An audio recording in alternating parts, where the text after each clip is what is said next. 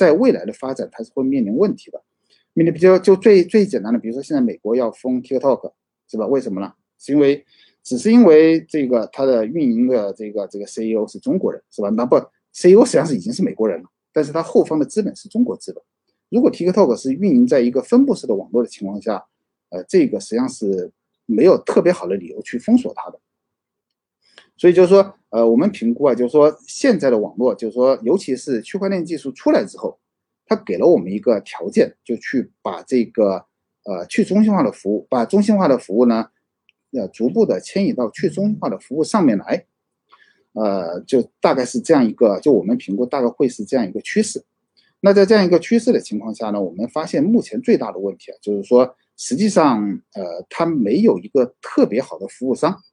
就这个关于这个，呃，这个这个去中心化，它最麻烦的地方就在于，别人为什么要给你提供服务？就说你的一个价值的一个一个流动怎么去处理？否则就是我我我虽然有一台服务器闲置，然后呢也没有我我自自己也不用去存东西，我平时也不用它。但我为什么要分享给你去使用？因为你要使用的时候，你会占我的带宽，你会占我的存储空间，我可能我在想用的时候呢就不太好用。所以说呢，这个分布式系统啊，就是说，呃，从就比如说我们可以看一下，呃，这呃这个这个就到了我第二个话题了，就是我们可以看一下，就是说，呃，IPFS 这个项目啊，它就是说 Filecoin 这个项目，实际上它是最早的时候大概是呃二零一四年，就是 IPFS 这个项目是先出来的，大概二零一五年 IPFS 上线。上线了之后呢，实际上有很多大公司都会呃一定程度上去采用 IPFS 作为自己的存储的一个一个基础架构，但是呢，它没法形成一个全网络的一个服务。这个就在于我可以在自己的多台服务器或者是多个节点上去跑 IPFS，但是呢，我这个服务呢没法去分享给别人，或者说我的这个资源呢没法去跟一个全网络的用户大家同时来维护这样一个东西。所以呢，这个。呃，Filecoin 就实际上就是后面的公司叫呃协议实验室，就 Protect Library，就协议实验室啊，在 IPFS 基础上，大概是在二零一七年，他就创建了 Filecoin 这个项目。Filecoin 项目呢，相当于是 IPFS 这个纯技术底层为基础的一个激励层。然后呢，呃，当年他做了这个 ICO 还是比较好的，所以说这个项目目前来说啊，呃，就是。有一些小问题了，比如说这个反复的拖延，是吧？然后到现在还不确定，就是我们大概确定今年肯定能上线，但是具体什么时候上线呢？现在还不是一个非常明确的时间。呃，大概这个项目本身就是我就就就回到这个呃项目本身，我们来讨论的，就是说实际上就我刚才解释的，就是说我们可以看到这个网络或者说基础架构发展的趋势。它是从一个中心化逐渐往一个去中心化或者一个分布式的方向去发展的，但是为什么我们觉得 Filecoin 的成功的可能性最大？因为实际上我们可以看到，大概是在呃一四年左右吧，当时我记得有个项目叫 MidSafe，也是主打这种呃普通人贡献出存储空间，然后通过一个区块链的技术去把这些呃这些存储空间都给激励起来。然后呢，其他的人使用空间的时候呢，就支付代币，或者是呃用其他的方式参与到网络里面来。然后在一七二零一七年这个 ICO 最火的时候，当时也有两个比较好的项目，就是 Storj 和这个 s a r c o i n 然后这些项目现在都还在跑，但是呢，它在市场里面的影响力是比较弱的。就我们比较弱的概念就是说，呃，这个币圈项目嘛，最简单的你就看流通市值，基本上这些项目都很难进到前十去。这个项目进不到前十呢，有很多原因。然后，呃，比如说 Filecoin，Filecoin 就是现在它没它没有上线了，但是我们评估它在它的主网上线之后，它的流通市值可能会在很快的时间内就能冲到前十去。这很快，不是一两天了，可能得要一两年的时间。但是对一个币圈的项目来说，一两年已经是一个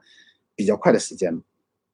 所以在这样一个情况下呢，我们觉得 Filecoin 这个项目本身它是有它的价值的。就我呃我我我我我在这里可以简单给大家讲一下我对 Filecoin 这个项目的理解吧。就是我们为什么评估 Filecoin 在这个分布式存储的这个里面是一个目前来说最有可能成功的项目呢？就在于，呃，首先这个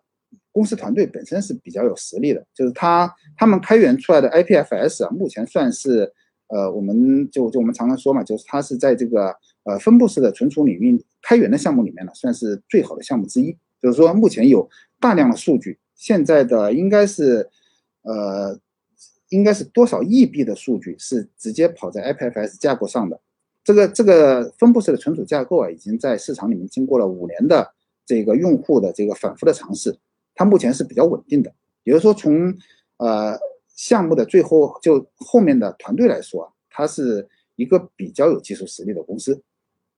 然后呢，第二部分呢，就是说它在这个上面构建的这个区块链平台，就是技术本身是有一些问题的。就是说，我们可以看到，它从一八年就说要上线，没上；一九年也没上。然后二零二零年呢，这个这个测试网也出现了很多问题。但是综合来说啊，我们觉得这个这个这个他们的就是技术实力还是可以的，尤其是他们 Filecoin 这个代币本身呢，它的设计。是目前我们评估它是一个比较巧妙的，就是虽然对于矿工来说它非常的不友好，但是呢，对于代币的这个本身的这个经济体设计，它是比较，就是说对于长远发展是比较有利的。比如说它 ICO 的两个代币，它是分六个月到三十六个月解锁，然后他们项目方自己手里持有的，就还加上 Filecoin 基金会啊，他们持有的四亿个呢是六年解锁。有时候我们会发现，就是这个这个主网上线之后。它实际上在市场里面的流通量是非常少的，就哪怕是矿工挖矿的，一共十四亿个，它也怎么说呢？它也是一个比较长时间才能够解锁的一个一个一个一个流程，就是它的每六年会减半，然后呢，第一年就我们会评估它第一年的这个全流通量大概在呃四五亿左右吧，就就实际上是已经已经很少了。就第一年，它整个就加上这个 ICO 的释放，加上这个项目方的释放，还有加上矿工挖矿的，整个流通量都不是特别大。所以说，在 Filecoin 这个项目本身，他们的代币设计的时候，会在前期的时候，它的流通量不会特别大。而你如果想参与这个 Filecoin 的挖矿呢，就刚刚解释，它是一个对实际上对矿工不太友好的机制。比如说，你必须得从市场上先去买代币，你才能参与这个项目。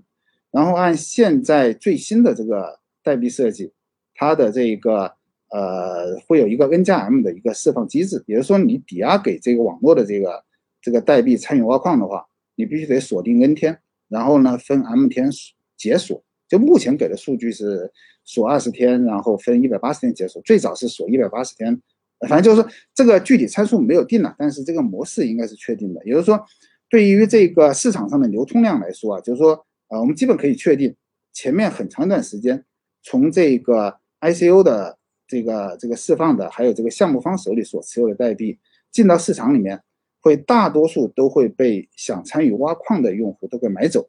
因为他只有买了代币之后呢，才能参与参与到这个项目里面来，才能获得这个项目的奖励。